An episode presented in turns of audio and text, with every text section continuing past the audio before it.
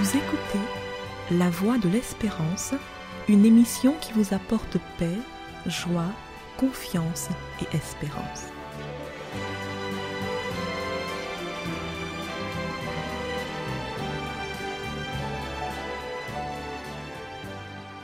Bonjour la Guyane et bonjour à tous depuis la Guyane. Sentez-vous ce parfum qui flotte déjà dans l'air?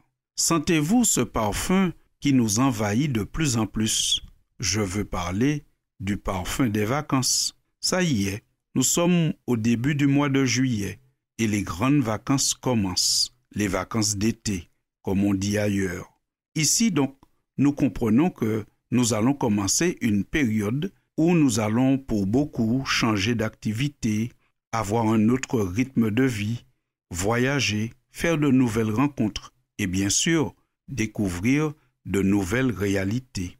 Cependant, tous ces changements ne devront pas nous faire oublier un aspect de notre vie qui doit demeurer constant, c'est-à-dire nos relations familiales, notre manière de faire famille. C'est pourquoi l'équipe de la Voix de l'Espérance se propose de vous entretenir pendant les deux mois de juillet et d'août sur les relations familiales selon la Bible. Notre premier sujet aujourd'hui sera de constater que le meilleur indicateur de notre christianisme, c'est la manière dont nous traitons les membres de notre famille. En effet, Dieu dit à plusieurs reprises dans la Bible que la manière de traiter les membres de notre famille est hyper importante. Lisons, pour commencer, dans le livre du Lévitique au chapitre 19. À partir du verset premier, l'Éternel parla à Moïse et dit, Parle à toute l'assemblée des enfants d'Israël, et tu leur diras, Soyez saints, car je suis saint, moi l'Éternel votre Dieu. Chacun de vous respectera sa mère et son père, et observera mes sabbats. Je suis l'Éternel votre Dieu.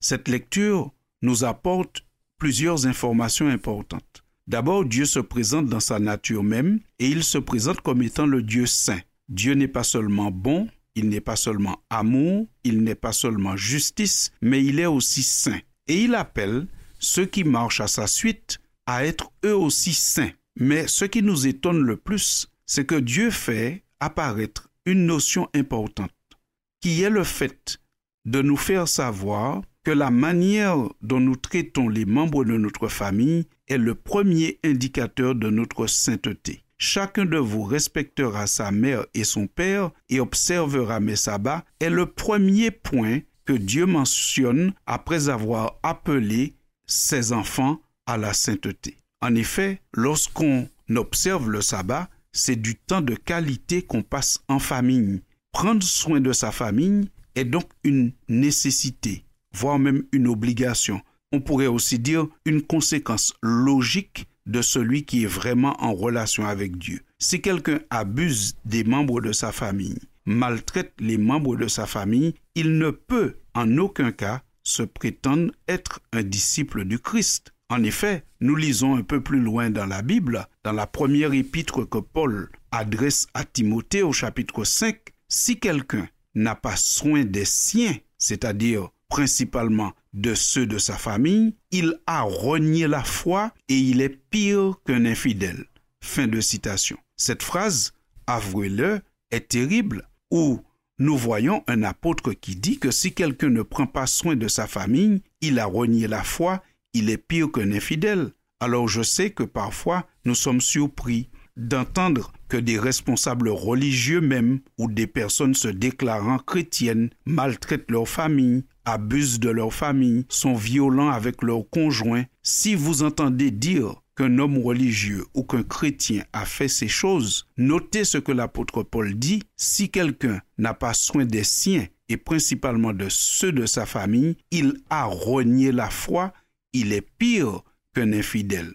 Oui, ça arrive, que certaines personnes qui prétendent appartenir au Christ aient des comportements tout à fait déviants avec les membres de leur famille. Mais il ne faut pas, à ce moment-là, penser que c'est ça la pensée chrétienne. La pensée chrétienne est tout autre, parce que Dans la pensée chrétienne, nous pensons qu'une famille où règne l'ordre, l'amour, la discipline est davantage en faveur de la religion chrétienne que tous les sermons qui peuvent être prononcés. C'est pour cela que Jésus a dit, ce ne sont pas tous ceux qui disent Seigneur, Seigneur qui iront dans mon royaume. C'est d'abord ceux qui traitent bien les membres de leur famille qui sont prétendants au royaume de Dieu. Nous avons un autre exemple à vous proposer dans la Bible. Il s'agit de la vocation du prophète Élisée.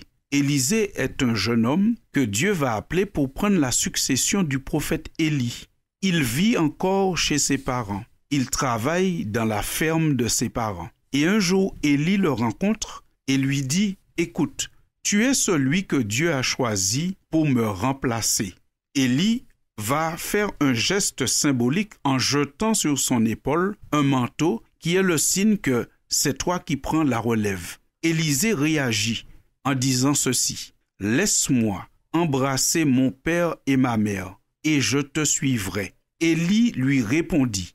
Va et reviens, car pense à ce que je t'ai fait. Fin de citation. Vous trouverez cette histoire dans la Bible, au premier livre des rois, au chapitre 19, à partir du verset 19. Vous avez noté qu'Élisée appelé par le prophète Élie à devenir prophète, ne néglige pas ses parents, il n'oublie pas ses parents, il ne méprise pas ses parents. Être appelé à servir Dieu n'est jamais un prétexte pour mépriser, maltraiter ou ne pas prendre soin de sa famille. Avant tout, il dit à Élie, Laisse-moi d'abord embrasser mon père et ma mère il ne va pas leur demander l'autorisation de servir Dieu, car il peut arriver que les membres de notre famille ne soient pas d'accord avec notre engagement spirituel, notre engagement religieux. Il ne va pas leur demander l'autorisation, mais il ne les méprise pas dans sa réponse à Dieu. Et la Bible précise qu'après s'être éloigné d'Élie, et être allé saluer ses parents, Élisée revint vers Élie et il partit avec lui pour être à son service et pour devenir un prophète en Israël. Ceci nous rappelle qu'il y a un équilibre à respecter entre servir Dieu et servir notre famille, entre servir Dieu et honorer ses parents. Jésus est celui qui, par excellence, nous montre cet équilibre. Il ne se détourne pas de son ministère à cause des incompréhensions de sa famille, cependant, il a toujours eu soin de sa famille, même durant son ministère. Jésus, l'une des dernières choses qu'il a pu faire, que l'évangéliste Jean nous raconte, c'est que même cloué sur la croix, il a eu soin de confier sa mère à Jean, un des disciples qui devait veiller sur elle. Chers amis auditeurs, vous sentez certainement le parfum des vacances. Vous sentez certainement ce parfum de liberté qui flotte dans l'air, mais que tout cela ne nous fasse pas oublier le plus important, notre famille. Prendre soin des gens de sa famille est le premier signe d'un bon équilibre mental et spirituel. Je vous souhaite donc de bonnes vacances, mais surtout de bonnes vacances en famille. À bientôt, chers auditeurs.